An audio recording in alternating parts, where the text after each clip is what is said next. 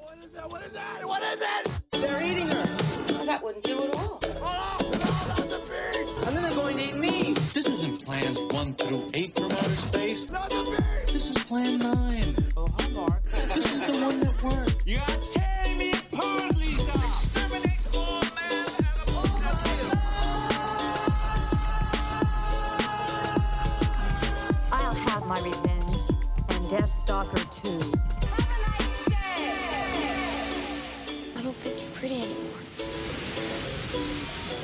I think we need to do a series of movies that were either nominated or won Golden Raspberry Awards. Probably.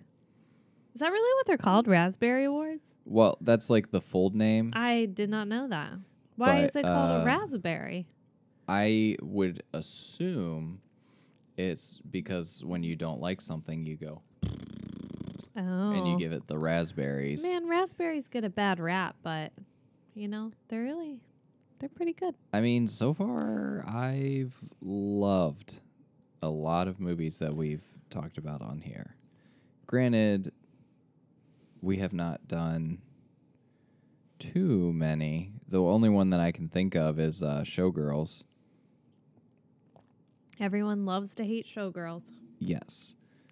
Uh, fun fact this movie lost to the movie Striptease, which I think I had announced that we were going to do, and we did not do. Hey, but we we did this one, so you're welcome. Yeah. You're welcome, world. 1996, 17th Golden Raspberry Awards, the same year that The Island of Dr. Moreau came out. Okay. So we did that. Apparently, the Blair Witch Project was nominated for one. Oh, we did Battlefield Earth and Book of Shadows, Blair Witch tr- 2. The winner this year was Diana, the musical, Wow. a Netflix musical about Princess Diana. Yes. I thought that was a real thing. What? A Princess Diana musical. It is. No, but like pre Netflix. Like I Oh. thought it was an actual thing. Um. Mm-mm. Wow. Doesn't say that it was based on anything. Well, it feels like it would have been. Oh, y- they did previews for it, No, I'm. but I'm I don't like think it was like an actual. okay. Oh, no, I think it was a live. oh That's my what I thought. Now I'm gonna have to look this up. That's what I thought. This is just derailing the first part of our Uh, podcast. no one even knows what movie we're talking about at this no, point. we haven't even announced it yet. Oh my gosh, this show's going downhill. oh yeah, yeah, yeah, yeah. It's a recording of a stage performance. That's what I thought. Okay. I think I just found my next work from home movie.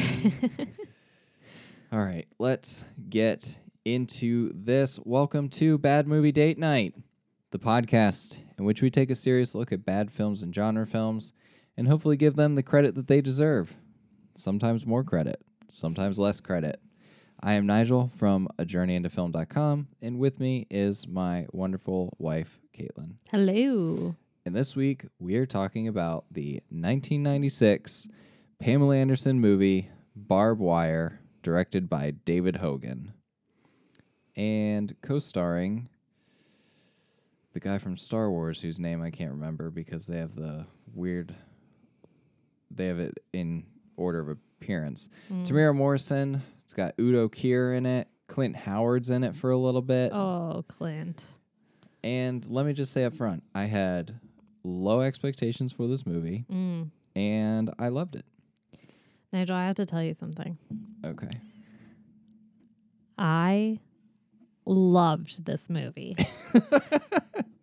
You But told me you loved it. I don't know what happened at the end.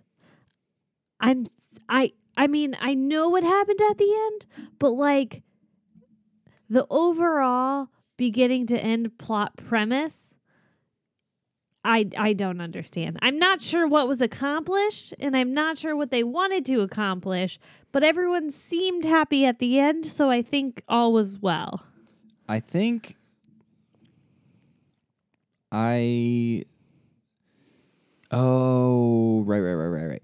Okay, so the first thing that is important to t- to note, there are two important things to note about this movie. One, this movie is Casablanca. Mm-hmm. It's more or less, more more the exact same plot as Casablanca, except with instead of passports or visas or whatever it- it was in Casablanca, it's special contact lenses. Two, this is based on a comic book. I think it was released by Dark Horse. And there are very few similarities between the comic book and the movie. Because in the comic book, there's it's an alternate Earth with superhumans and super technology Mm-hmm.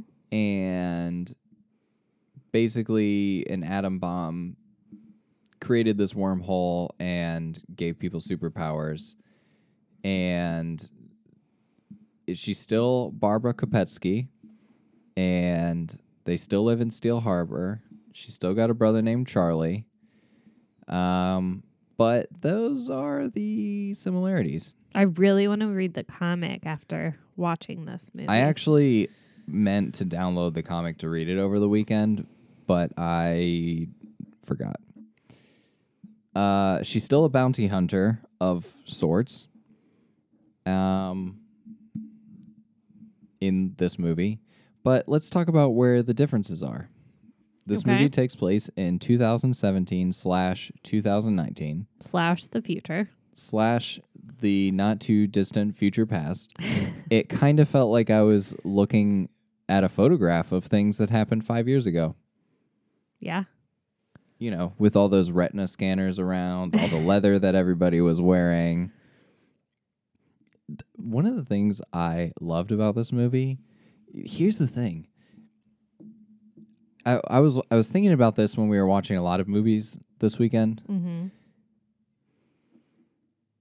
the nine there's there will never be another time like the 90s because there's just such a distinctive i mean you could say this about any decade of movies but with the 90s in particular there's just such a distinctive look and feel to the movies. It's like nothing they made in the 90s didn't have any campiness in it.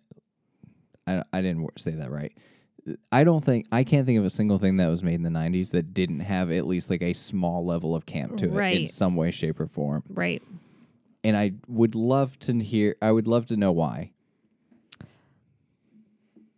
I mean, that's actually a good question. Like what what was going on in the 90s where we were like we just need camp.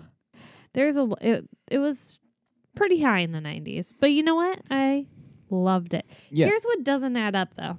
You had all these campy campy movies in the 90s, but then you had like all the yelling music. Everyone was yelling in the 90s. Well, no, but they that were was also like that was more of like the early 2000s. Well, this Well, mo- I movie mean- had a lot of yelling music. Yeah, they had like a lot of the grunge stuff going on. Right.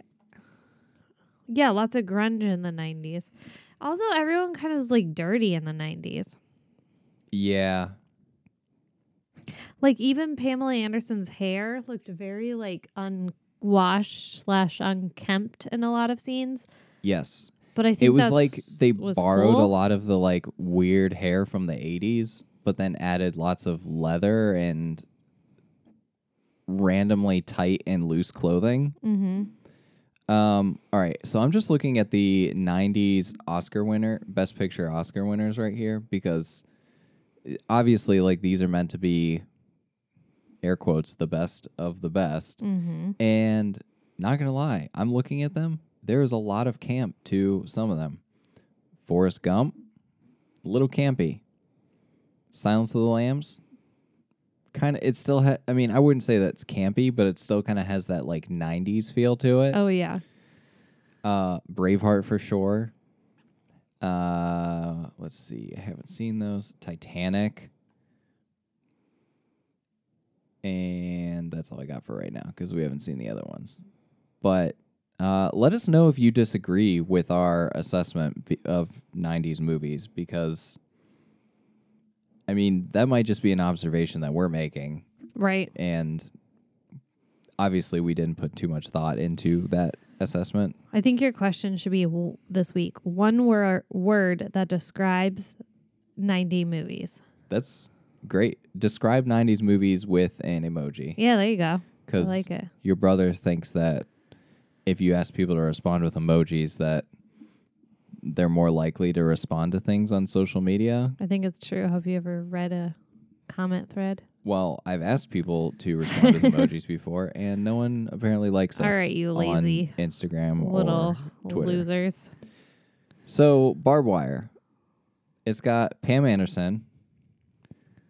This is the second big movie that she did. She was still shooting Baywatch at the time, Mm-hmm. still doing Playboy, and later became an anti porn activist. So, you guys try to figure that one out while still doing strip teases and stuff like that. So, figure that one out.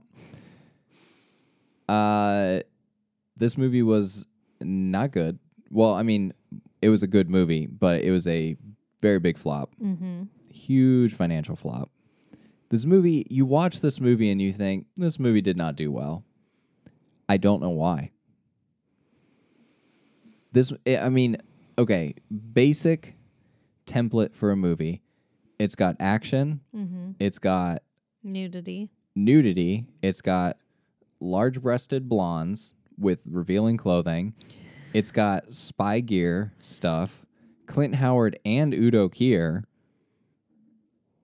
and like uh, decently cool fight scenes. What? What is Joe Bob's thing?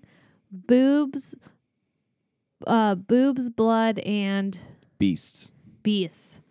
But I mean, like, this isn't really like a drive in movie like he would talk about. Like, I No, I'm just saying like it, it meets it meets his uh it doesn't meet all three of his B's, but two out of three B's. It's got blood and boobs. Yeah, I mean, there could have been more blood, but I mean, for like a 90s R rated spy movie, Mm-hmm. I, I keep calling it a spy movie, but it's not even like that. Like I said, I'm I'm not sure what was going on in the movie. I don't know. Maybe Yeah. it was a spy movie. Questionable. Yeah, so let's talk. I'll give you a brief synopsis for this movie. I know that we've been neglecting to do that, but I feel like that's going to help our discussion. So it's an alternate 2017 slash 2019 because there are some discrepancies in the date in the movie. Uh, there has been a second American Civil War. You know what I, I I said this when we were watching this, but this is one of those really great movies that has an opening crawl to explain like the world that they're about to drop you into. But it was really nice of them to have somebody narrate it for Yeah. you. Like, you know, I don't want to look at words and have to read them. Right. Uh, That's why I put on a movie. Right. I mean, if I'm gonna if I'm gonna put on a wor- a movie that I have to read, you know, I'm gonna watch like some Asian cinema or you Right. know, something French, Right. a foreign film, if you will. yes. Yes. so there's been an American a second American Civil War over things. It's never really explained. The new uh let me see. The world has been taken over by the Congressional Directorate. Who are they? They're the bad guys, question mark. They but they it sounds like they're the people who are in power now. Yes, that's definitely the vibe that I got. and America suddenly became Mad Max crossed with Nazi Germany. Yes, also the vibe I got, but only in that city? Question mark. Well, okay, so th- we find out that Steel Harbor is the last free city in the United States. What does this mean? I don't know because it didn't really seem to be all that free since they have a police force and the cur- the directorate just kind of comes in and lays down the law when they want to. Right. I guess they don't. But yeah, and they they kind of regulate things, but like they don't. yeah, I I was very confused about that. I, I don't know if this town is actually free. I'm starting to question. They they it's like they painted the picture of like some Wild West Mad Max world, but then they were like, um, but actually they can come in and do whatever they want. Right. Yeah. I mm, I think that maybe they didn't really understand what the word free meant because I think they were more under dictatorship than they would like to believe. Right. I mean, also like what about the fat guy? Well, because he's in charge of things like crime, like different crimes. Well, shouldn't the uh dic- director person shouldn't he have just been able to boss the fat guy around? Um, probably, but it's a free city, so I guess only her bar was under their jurisdiction. so, uh, Barbara Kopetsky, aka Barb Wire, she fought for the resistance during the war and has since given up. She's a bar owner, mm-hmm. and she moonlights as a bounty hunter. Mm-hmm. and she the only uh the only side she serves now is money so whoever can give her the monies which she always wants money in canadian dollars which was a very odd choice Right. Because they were in America. right. Hmm. Now it works out in the end because the doctor cora d is going to canada so she can give her the money and be fine in canada. But at the same time she didn't really seem to be planning on helping her with in the end so that's kind of that. Uh, but Barb's life gets turned upside down when her old love interest stumbles into her bar with his wifey, Cora D, and they're uh, looking for her help to get these contact lenses that will help them get to Canada without any problems. Because in the future, In the future. because in the future, uh, uh, you don't need a passport because every uh, you just look at your retinas. Right. Your retina scan for everything. Which, I mean, makes sense.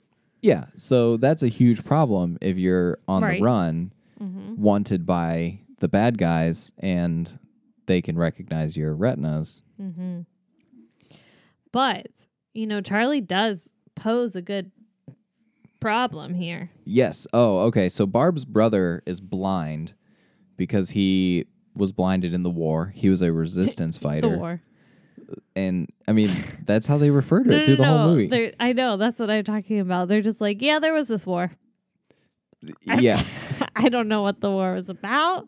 Because, like, they're technically in the free city, right? So Right. the war wasn't about the free city. Yeah, I don't how do you like like at what like are they still fighting the war and like that's the last city that to like fall? I that was my understanding. But then like I said it seemed like it already fell because the dictator was there Yeah. or director. Uh okay, let's look at this real quick. For those of you who are interested, yes, this movie does open up with a Pamela Anderson striptease. Which was very weird. Yeah, it was uh, quite strange. I literally just want to find the opening crawl for this movie because I feel like that's going to answer so many questions. I don't think I'm going to find this, but just just so you know, if you Google barbed wire opening crawl, uh, pretty much all that comes up is the striptease that she does. Oh, of course it does. So, yeah, we don't we don't know what the war was fought over. They keep referring to the war. We don't know why the city is free, even though it doesn't seem free. Mm-hmm. It seems like just a matter of time before the directorate takes over if we're playing by Casablanca rules. Right. So, I mean, I guess like we could consider it free in that regard. But yeah, it it like it's almost like the movie wants you to get this idea that like she's got her bar and like there's specific rules there and she can enforce her own sort of law. And then you've got Big Fatso and he's got his his own thing that he's doing, And you know, with Clint his like Howard. And Yeah, and then, his own thing. but like Clint Howard's a bail bondsman, Right. which like you would think that in like in this world, okay, that posits this like Mad Max esque dystopia, Mm-hmm. right? Where a guy can be carted around in construction uh diggers, I don't know what that's called, Right. because he's so large Mm-hmm. and kind of do his own gangland thing quite literally out in the open. Yeah. Why do we need bail bondsmen or police or any of these other institutions of law enforcement when it seems that people enforce their own law, especially when you got people just walking down the street with guns? Because part of the whole thing when they go to the Hammerhead, which is the bar that Barb owns, is they got to drop their guns at the door, you know, like an old West saloon. Right. Million, like not millions, but they have several guns on them, not just one. Oh yeah, this this is a future in which people carry several large guns with them, Mm-hmm. Mm-hmm. and uh, So it's clearly not safe. right, this is not a safe world to live in. Mm-mm. Uh, so that's in okay. So uh, her ex lover comes into her life, says, "Hey, help us! We need these contact lenses." Mm-hmm. It's kind of confusing why the contact lenses got to where they are because she because the guy that she was getting the bounty on Mm-hmm. Had the contact lenses and she turned him into the bail bondsman because she got money for it Mm-hmm.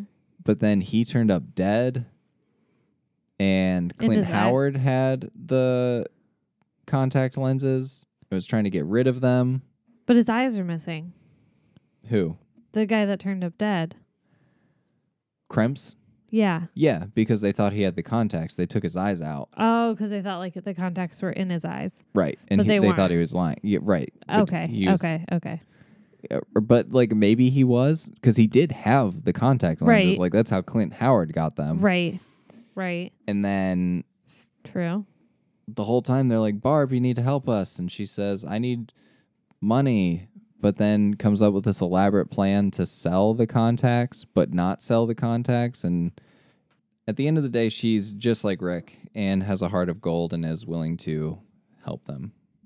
Yeah. So, oh, yeah. And the reason that they want Cora D is because the government, hold on, let me make sure I have this correct, uh, created a bioweapon that was like super HIV and tested it on Kansas City Yes. Mm-hmm. and she had knowledge of that and needed to get to Canada to tell them how to stop it. Mm-hmm. So that's Because like I guess like phones and letters aren't a thing. yeah. Well, I mean, if you're in a resistance, you can't trust. Yeah, the you know what's interesting for like a future sci-fi movie, they do a lot of just talking to each other. Like we need to travel great distances to get this information. Right. Actually, that's an interesting thought in general. In movies, you don't really see a whole lot of spy, like real spycraft going on where people are intercepting messages Mm-hmm. because in these movies, they just, I guess, assume that people don't send messages. Right. That it, it's all done face to face. Right. Well, maybe she was like the only one that knew how to put it together. Yeah.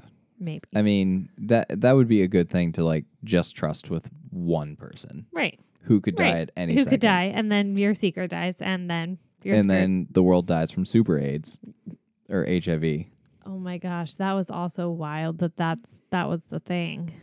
Well, you know, you're coming off the 80s like you know, what what else is this disease going to be other than super HIV? Yeah. Like what's name a But- but scarier I, uh, disease in 1996 Okay. than HIV? But what were were the directors then just trying to like not stop the spread? Well, yeah, cuz they were the ones who made it. So they so they wanted to kill off the whole population? they wanted to use it to kill off pop- parts of the population they didn't like. Oh, okay. Because you know, so that's it was you- a Nazi. Yeah, yeah, yeah, it was a Nazi thing. Okay. They were, wa- I mean, in case you couldn't tell from their very authentic uniforms, their sci fi Nazi uniforms, like it, yeah. They're the bad guys. You know what would have made this movie so much better? Nothing. Well, Yeah. no, but space. Space Nazis. Space Nazis. They're on a space planet. You have Well, a space I mean, bar. in the comic, like they were supposed to be on an alternate Earth with like aliens and stuff. Like, so exactly, space. That's what they sh- they should have ran with that. yeah. Space AIDS. Space AIDS, exactly. Man. I had a thought and now I forgot. Oh yeah, speaking of space things, remember the weird like dream stealing machine that they had at the beginning of the movie yeah. with that girl Memory like stealing. Oh yeah, yeah, it was like I guess it was like a memory stealing Mm-hmm. thing with that girl strapped into that like Tetsuo the Iron Man bikini that electrocuted Right. her. Right. She kind of looked like some kind of weird Star Trek Borg knockoff. Mm-hmm. So the director has this machine that can steal your memories, but it only works off of visual information. So when they test it on Barb's brother Charlie later, because he ain't got no eyes, then they can't steal things from him. And he goes out like a champ. He does. He does. For a guy that spends his days pounding alcohol, mm-hmm. he had nine drinks in that opening scene with him. Yeah. Yeah. Like straight drinks. Like Yeah, straight just like- bourbon or something. is Yeah, just nine. I mean, maybe that's a normal amount for people to drink, but that's more than Eh, I care to drink. like that. So, a guy who has a functional alcoholism problem, he, uh, you know, he goes out like a a winner. mm-hmm. He does. And I am thankful that he didn't give up information like the girl did. Yeah. So when I was trying to think of like what are some interesting things that we can say about this movie other mm-hmm. than just talking about how much we love it. And apart from the opening crawl that kind of establishes this alternate 2017 at the time that we had watched the movie, I was like, Ugh, this movie did a really terrible job of like over explaining things and like kind of uh just doing a bad job of showing instead of telling. You thought that? I did at the time, but when I was thinking about it and trying to think of examples on like obviously John Wick is like the best example of this in recent memory. Mm-hmm. Doesn't explain anything, but you get it just from watching the movie. Mm-hmm. Honestly, apart from saying, "Hey, there's a war and the bad guys are the congressional directorate," movie doesn't explain anything. No. And no. while we poke fun at it for not explaining what this war was about, you were in like invest like I mean you as the viewer are invested. right? Even though you don't know why. You don't know why. Right. And it, it honestly doesn't matter what the war was at the end of the day. You got good guys and bad guys on all sides. And Mm-hmm. actually, something I think this movie did really well was kind of point I mean, you're so you're obviously you're focused on Barb because the movie's called Barb Wire. Mm-hmm. Uh what? I just thought about the how she has antique barbed wire in her office. Oh yeah, And yeah. She had like, like an antique barbed wire Such a fun little thing. That, that's just so fun. Yeah. They really they really went all out with her name. yeah, they had fun with it. And like she I mean, she got a tattoo of it. I mean, Pamela Anderson, the actress, not barbed wire, Right, right. because they didn't want to. She didn't want them to paint it on her arm every day. Pretty which, I mean, commitment. That that's a big commitment for a role. Right. Like, if there's anything that I won't say about Pamela Anderson, it's that she's lazy. She definitely Yep. seems like a highly motivated, industrious lady. And controversial opinion, but I thought she was a good actress. I think her acting worked for this movie because she's supposed to be kind of like aloof isn't the right world word, but she is supposed to be kind of like a steely rebel with like you know, but also kind of like a sex symbol. So she still got that like breathiness to the way she talks. So, like I thought it worked. Like it's I thought she did great, yeah. I mean, I'm not going to calling Pamela Anderson a good good actress is not a hill that I'm going to die on. Well, I can't rightly judge her because I've only ever watched her in this movie, and I thought she was very good in this movie. I mean, you've seen her in episodes of Home Improvement. and she was fine in Home Improvement too. Right. So I mean, I think is she works for the characters that they cast her in. She might be a good actress. I'm not saying that she's a bad actress. I'm just saying I'm like calling her a good one is not a hill I'm going to die on. Um, I think I might. Okay. I might be becoming a huge Pamela Anderson fan. Oh, f- I mean, we're definitely fans after this movie. That that didn't take too long. like, uh, I can't wait to watch. What's the other movie that we were gonna watch? Uh, The Blondes. well, yeah, we're gonna watch Blonde and Blonde, Blonde and Blonder, but oh, Raw Justice Mm, from our one of our favorite directors, David A. Prior. Can we talk about the the well wait, I have can we talk about the sweet fight scene? In a minute, I want to finish my I'm dang sorry. thought I'm from sorry. like I don't even remember what I was talking about I got anymore. I just got real excited. It doesn't matter what the thing like you get the idea that there's Mm-hmm. like there's no law and order Mm-hmm. primarily from barbed wire yeah i can't remember where we definitely got off track on I'm that so sorry. and uh I'm so sorry. now sorry. i don't remember what i was saying anymore I had to talk about how Pamela Anderson's a good actress. uh, okay i mean we had plenty of time to talk about I'm that sorry. at some I point. got I just uh what were you gonna say I want to talk about the fight scene with her on her motorcycle stuck in the I'm really bad at like naming construction vehicles. the forklift The that was picked up by the crane that and was the picked car up by the crane and the car. That was really cool. that another thing that I will give this movie points for are very decent action scenes. oh, so cool. And I'm not really into acting scene action scenes, but I really enjoyed them. I feel like it, this movie at least felt refreshing because something that's really annoyed me about modern blockbusters, and I'm not pointing fingers at any specific brand because this has become kind of a popular thing. And I'm so thankful that John Wick has come out because I feel like it's undoing this.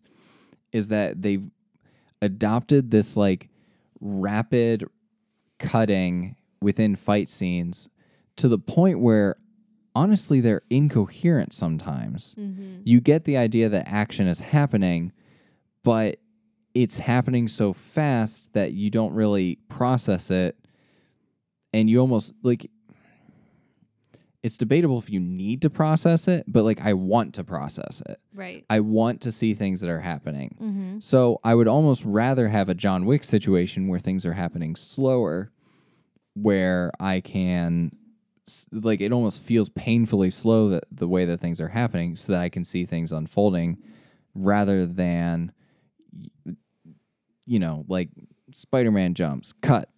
Green Goblin flies in, cut, and then like y- you know, like all these like quarter second scenes, mm-hmm. or not scenes, but quarter second shots that add up to really what amounts to two movements of action. Mm-hmm. That being said, I thought that this movie felt very refreshing because it was still fairly rapidly paced, but at the same time, it was very coherent and the size of the action pieces was phenomenal. Yeah, absolutely. I mean, they did not waste money. Uh, the grenade scene, that was great. With the Where she throws the grenade on the fat guy. big fatso, Yeah. yeah. I that mean. I love that in this future world, they have everybody's got like a, a very reasonable nickname Mm-hmm, for their character. Like her name is Barbara Kopetski, barbed wire. Like, you know, that sounds like something that w- they would come up with in the military. mm-hmm. But then we got Big Fatso. Big fatso. and they weren't wrong. and like her uh her waiter sidekick, his name is Curly. Which, I mean, Like he had that Kier. he had that wig on for a, a scene. That was a little weird, but That was odd. I mean, how cool is it that you have, you know, the guy from Frankenstein and Dracula in this movie? I now a, a hill that I will die on is that Clint Howard and Udo Kier both automatically make any movie they're in better. Agreed. Agreed. Clint By Howard is like like I don't know. I don't He is a national just- treasure. He really is. That's a good way to put it.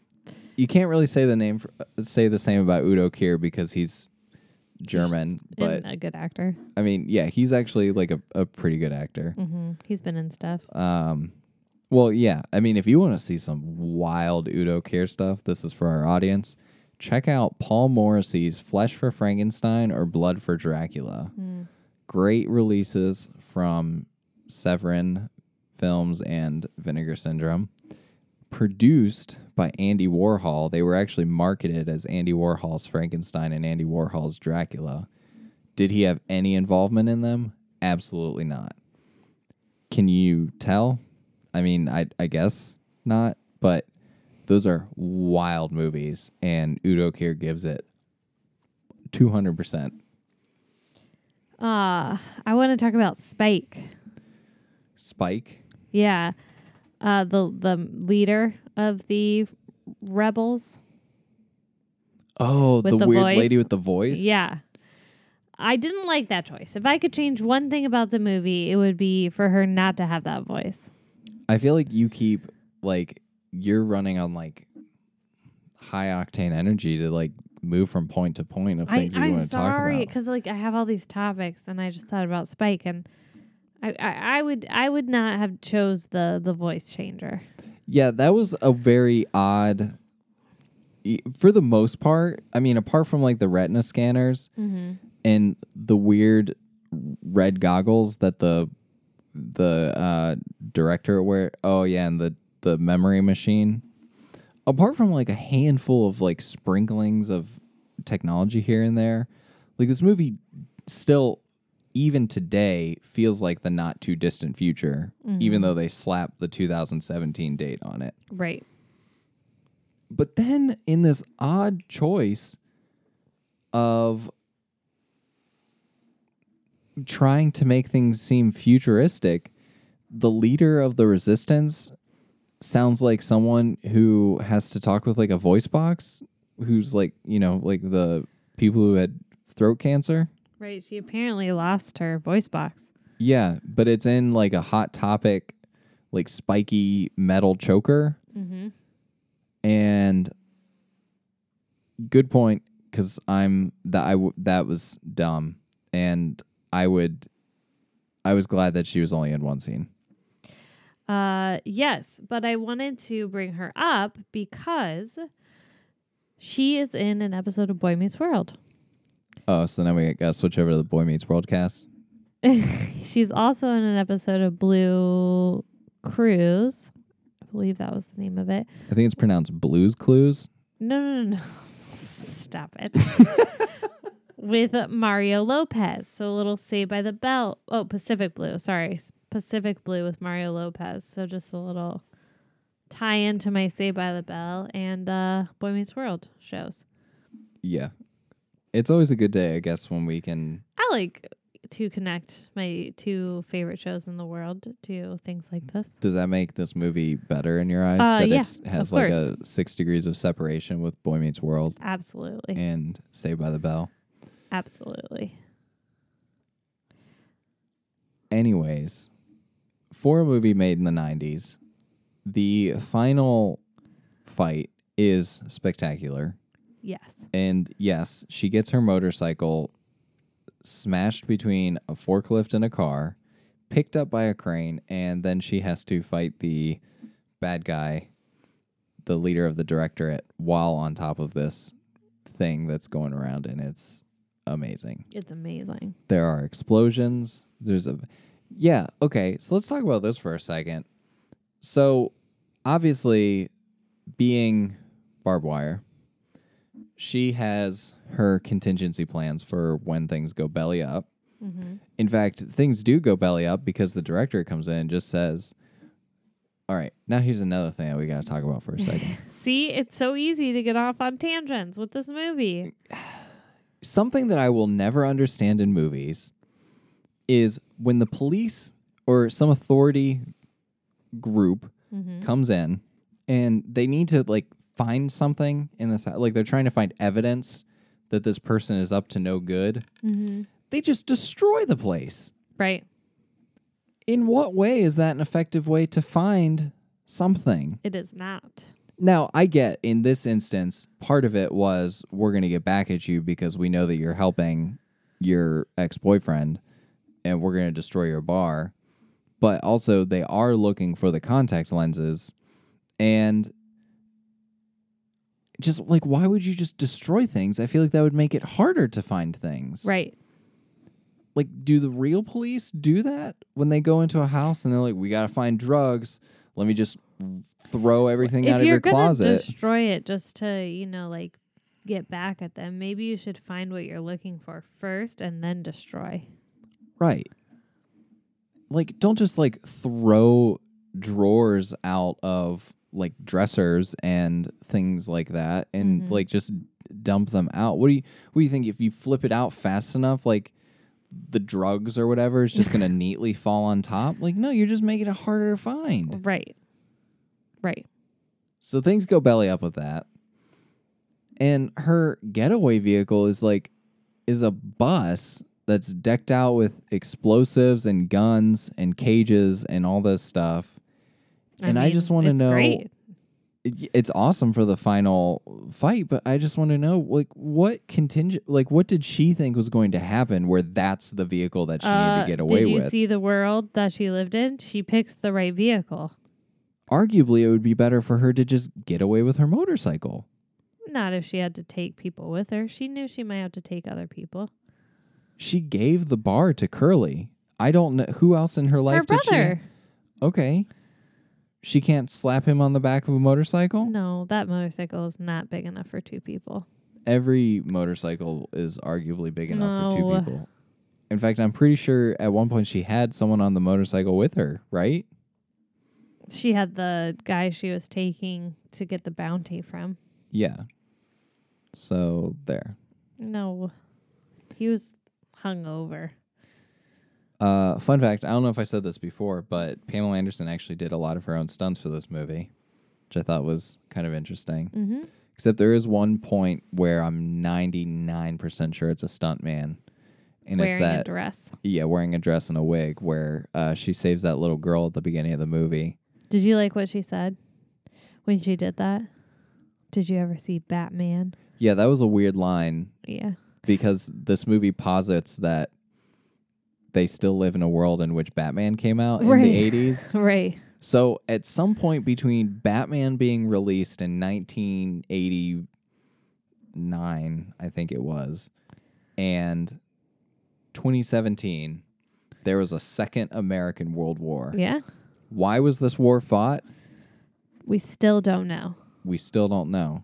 Now there are people online I just found out that are considering that back in 2016 when everybody thought the world was going to turn into some like handmaid's tale future uh, because of politics and whatnot that they were evaluating this movie as like some kind of predictor of what the future was going to be.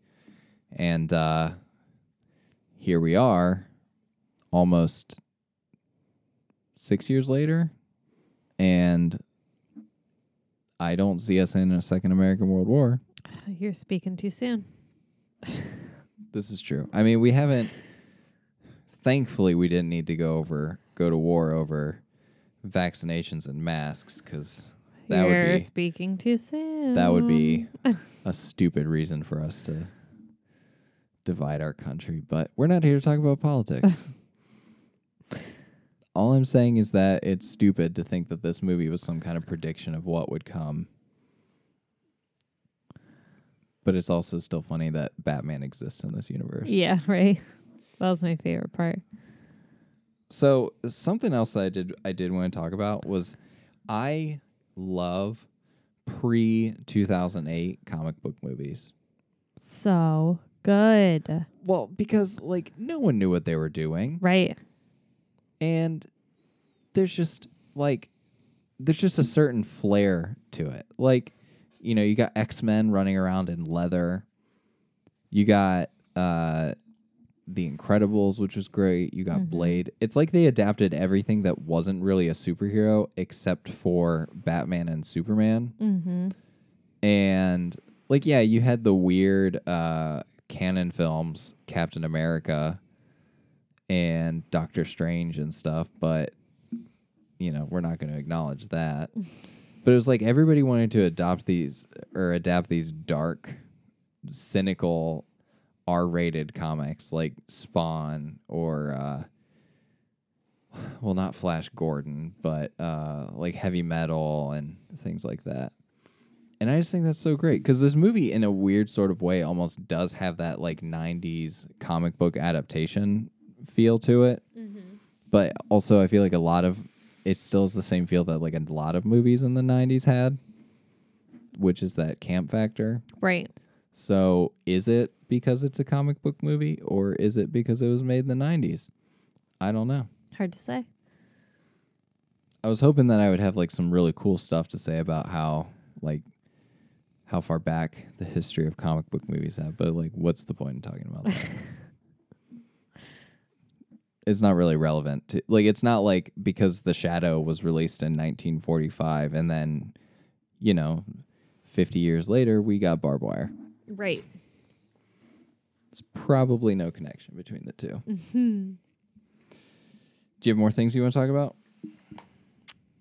Um No, I just I thought this movie was a lot of fun. Definitely should enjoy it with some popcorn and just have fun with it. I mean, I I really don't know why it didn't do well. I I think it had some really great fight scenes in it.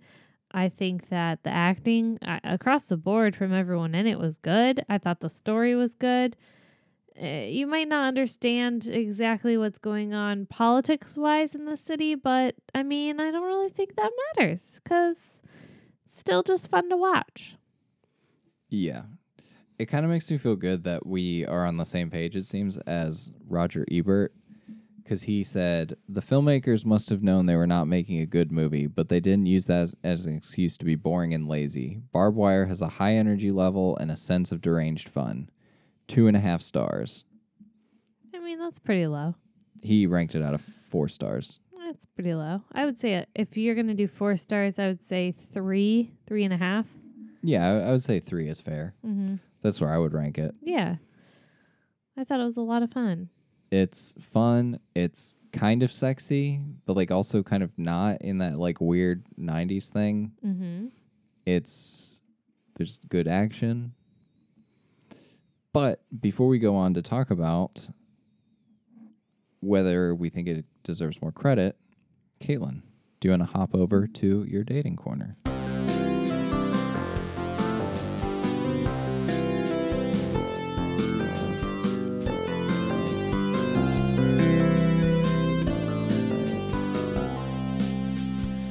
Well, I don't have a lot of dating advice from this movie because the relationships in this movie were very confusing.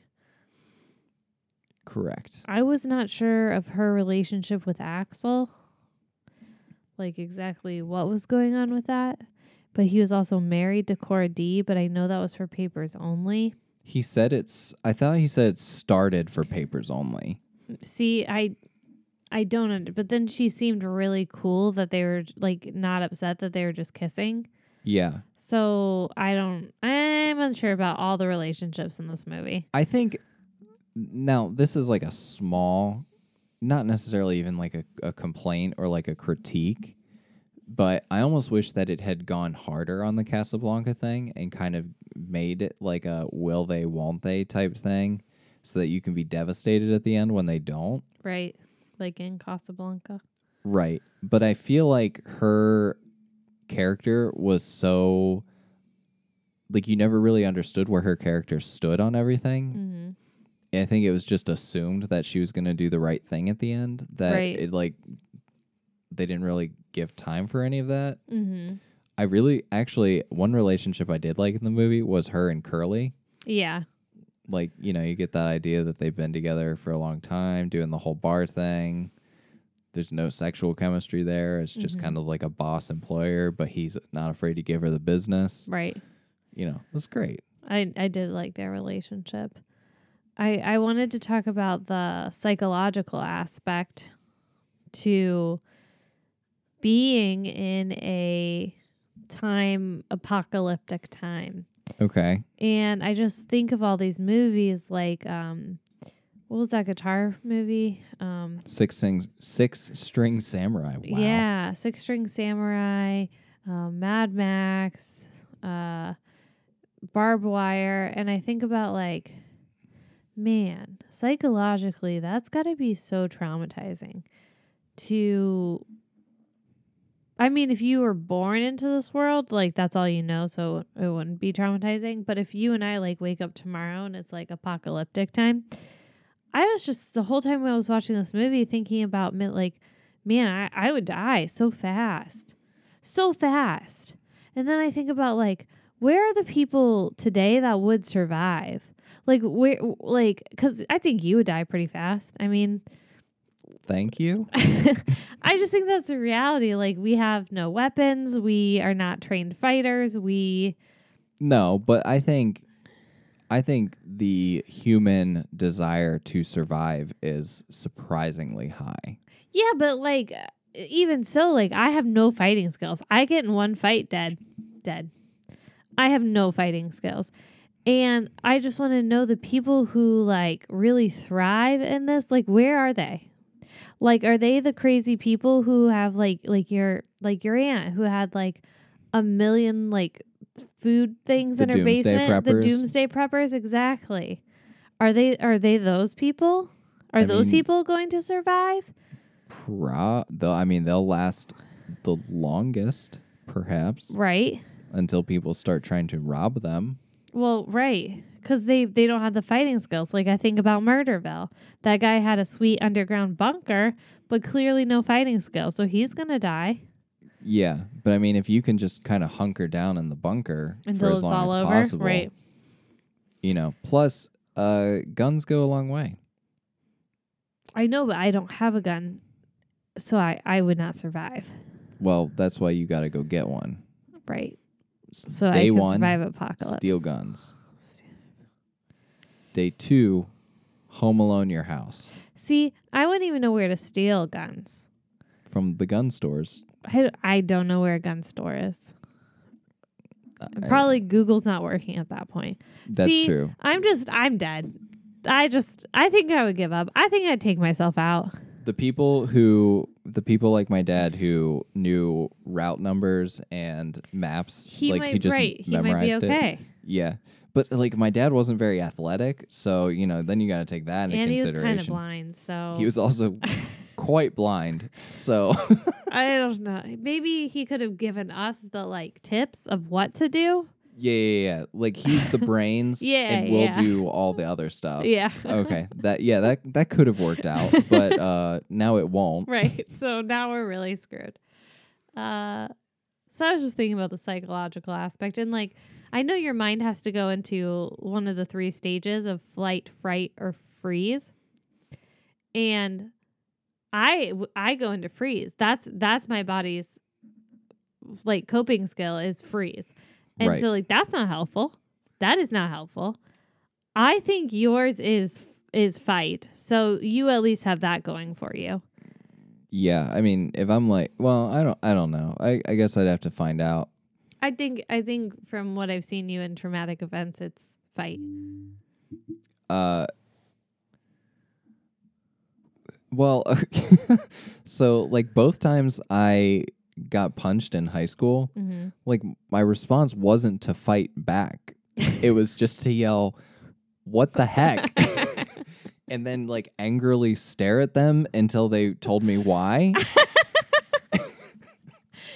Yeah, but you mm. didn't. You see, you didn't flight, and that's not really a freeze response. No, So but I, it's like, like, you had some fighting words. You didn't actually hit back, but you you fought back with your vocals. yeah, I mean, I guess that's one way to look at it. Yeah. So I think you might be you might be okay. All right, here's here's a really good question though. Okay. All right. Like okay, let's say y- you know, the the the bad times come. I don't know. I was trying to think of like Apocalyptic. yeah, the apocalyptic times come Mhm. and then uh, you know, then we start referring to everything as the before four or Right. whatever that is. right. uh obviously like there are going to be new rules Mhm. and like society breaks down and like new versions of society are going to come up in their place Mhm. but like i feel like a major rule of all of these movies these worlds that are created is like people take on new personas Mhm. so like what would your apocalypse wasteland like name be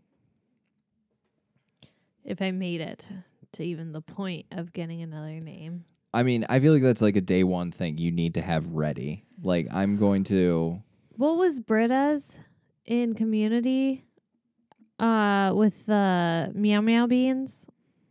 I literally don't know. Oh, she had it was that was the same one where they found out she would only they could only hear her with the mustard on her face, right? Mm-hmm. I don't remember. She had some name and, and I that's what I would pick.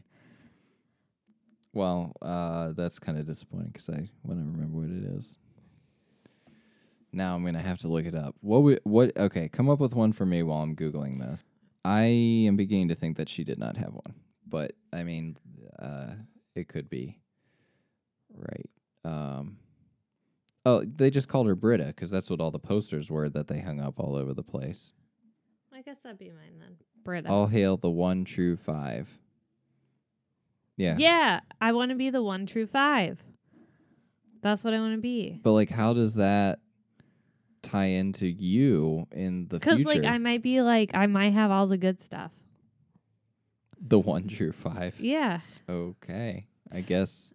I mean, if that, if you can make it work for you, Like I might be the person that everyone goes to to get stuff. Like I want to be the getter person. Like the person that they can come to and I can get them anything. real talk. When I was watching this movie, I thought that Big Fatso kind of had a big thing going on or a good thing going on. So, like, Mm-hmm. if that was my fate in the apocalypse, like, I, I'd go for it. Call me Big Fatso. or maybe I'd say, like, Big Papa so that I could have, like, a Biggie reference. Well, Nigel, I'm here to to uh save the day. You're welcome. There is a website for this purpose. Oh, goodness. Of course, there's a website for this. Uh it's called Fantasy Name Generators. you can generate different types of names. So I put in the apocalypse mutant name generator Okay. and uh, I searched for male names. Okay. All right. So here are the options they gave for you Okay. long shot, pyro, imp, elsewhere, triclops, aid, cinders, puzzle, and gadget. I'm like 99% sure that half of those are X Men names and the other half are rejected X Men names. Would you like to hear the female names? Uh, sure. Trace, Violet with a Y, Flower, Snail, Dust, Witch, Siren, Cascade, Dancer, Tinder. So the boy names all sound like X Men names, and the girls sound like if the X Men were also made in the Flower Child movement. So there you go. You're welcome. all right. Well, that is good to know. Do you have any final thoughts that you want to toss out about this wonderful movie? It's a great movie. Everyone should watch it. If you don't, then you are dumb. One thing that we didn't talk about that I just kind of wanted to point out. Did you ever notice that when they were in a dark room, how it looked like the light was specifically shining on her face to like highlight her eyes? Yes. I thought that was hilarious. I laughed every, because like half the time she had hair in her face, so it's like where are the eyes at? Uh that is all I have to say about this movie. This is a great movie. Great movie. Anyone who says that this is not a good movie, Mm-hmm. I would not trust their opinion on movies. Here's why. Absolutely. Is this movie Oscar worthy? Trying to be relevant since the Oscars just happened. No. But similar to the Roger Ebert qu- quote, they made the movie earnestly. The acting's not bad. The action's really cool. Mm-hmm. The plot, pretty good. The world that they come up with, pretty good. There's nothing to n- not like about this movie unless you just don't like fun movies. And that's the thing, is that this movie was intentionally trying to be fun, and it was fun. Is there some kind of crazy social commentary in there? I mean, if you want to read into it, yeah. And I mean, usually there, you know, you can pull a lot of things out of the subtext. Like, you know, clearly this movie is a warning against Trump's America that came and went without turning into this movie. Uh, what am I trying to say? This movie's amazing and you should watch it. Yeah, this is an incredible movie. We watched this movie. 24 hours later, I had bought it and it is on my shelf. It came. Yeah, That's so exciting. Yeah, so exciting. Gotta love Amazon. So, check this movie out. Honestly, I told Caitlin after this movie ended, this movie is now in my top five favorite bad movies. I think it might be going on my list. We've done a terrible job of updating the list. I'll see what I can do after this to see if I can get them updated. Do it. But as it stands, my top five Chopping Mall, Killer Workout, Blood Diner, Barb Wire, Spookies. Not in any particular order. I have to look at my list to see Okay. where I would put this one, but uh, it's it's definitely going in the top ten. That is good to know. Final thoughts? Go watch this movie. Yeah, go watch this movie. It is worth it, especially if you if you have to pay the three ninety nine rental fee like we did. Thank you for listening. As always, we encourage you to hit that subscribe button in Apple Podcasts or Spotify or wherever you listen to podcasts so you never have to miss an episode. We're on Instagram and Twitter at Journey into Film. And if you want to support the show, head over to patreon.com slash a journey into film or head over to TeePublic and check out some sweet merch. Links are available in the show notes. And as always, never let anyone tell you that a film you enjoy is bad because they're probably wrong. Isn't that right, babe? Don't call me babe.